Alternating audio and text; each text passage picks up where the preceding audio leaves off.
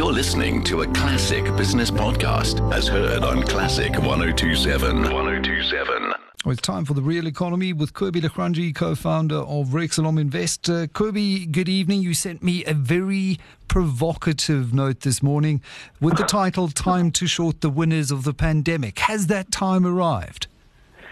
Well, Mike, that's a that's a, that's a very very good question, right? Um, you know, you've had um, tech stocks doing incredibly well since since March. It's been the theme, uh, quite frankly, for 2020 if you did one thing with your money, and that is buy the big tech names and literally ignored the rest of the, the market, you would have made an absolute packet in the market. And you would be asking yourself today, why even bother having a professional money manager or fund manager looking after your capital? And that is predominantly because not only was there recession building uh, globally pre the COVID crisis, but the COVID crisis laid bare that recession, brought home the, uh, the a pronounced, even some would say, even a shorted, sharp depression in, in, in the world economy. And it literally just, people said, well, there's one answer to all of this, and that is tech stocks. Not only that, but also counter that with um, all-time low interest rates and the fact that economies worldwide had to drop their interest rates to all-time low levels just to fuel and just make sure there's enough liquidity available in, in, in, in the system. And most people that would have left some money in cash or bonds just to earn some form of interest rate literally were forced to place their money into equities. And for that, they started chasing growth. So you've got these stocks at an absolute all-time high, and the gap between those and, quite frankly, just normal stocks on companies that uh, make that have been around for decades and have made their money the old bread and butter way the gap between those and where the where, where tech stocks are today is at an all-time high. So the big question, and I just had Peter Armitage of Anchor Capital on the show talking about the network effect and uh, the thing with these uh, companies uh, that are dominant in the tech space, the FANGs, uh, and traditional business models of the past is they enjoy this network effect. So the bigger they get, uh, uh, almost the better they get, the faster they grow.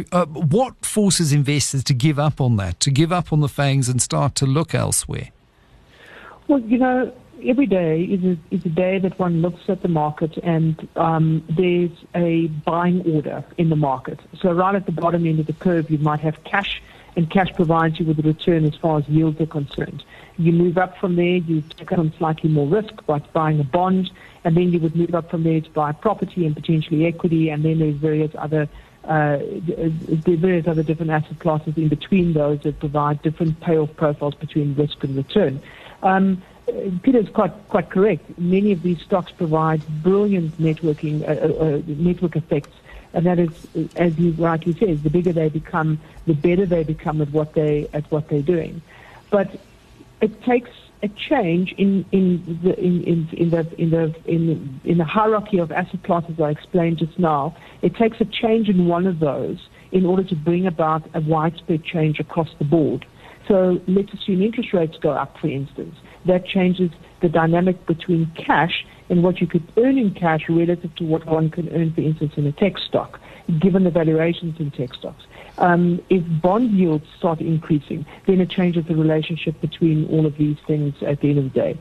Also take into consideration, for instance, that if the world economy slowly starts developing again and starts growing potentially at some point, then suddenly old style industrial companies from a valuation perspective start looking a lot more attractive than what tech stocks potentially does, regardless of the fact that one potentially gets a network effect in the tech stock relative to, uh, to, to anything else.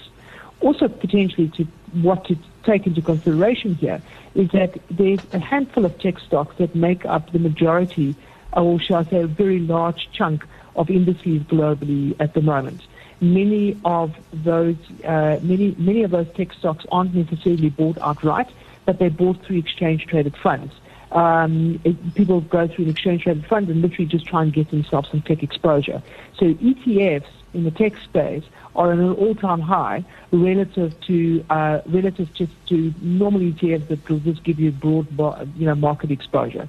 So there certainly is um, a pronounced concentration in these stocks, either through ETFs or, or just by owning them outright, relative to what else is happening. And quite frankly, that at some point will have to will will have to unwind or at least normalize to some degree. Absolutely, it is uh, the uh, most crowded trade at the moment. There is no alternative uh, until it's clear that there is uh, an alternative, and one can imagine seeing the headline old style, old world stocks beat FANGs by 80% this year. And uh, it's certainly hard to imagine right now, but it could uh, quite easily be uh, a reality at some point. Cobie Legrange, co founder of Rex Solom Invest with the real economy here on Classic Business.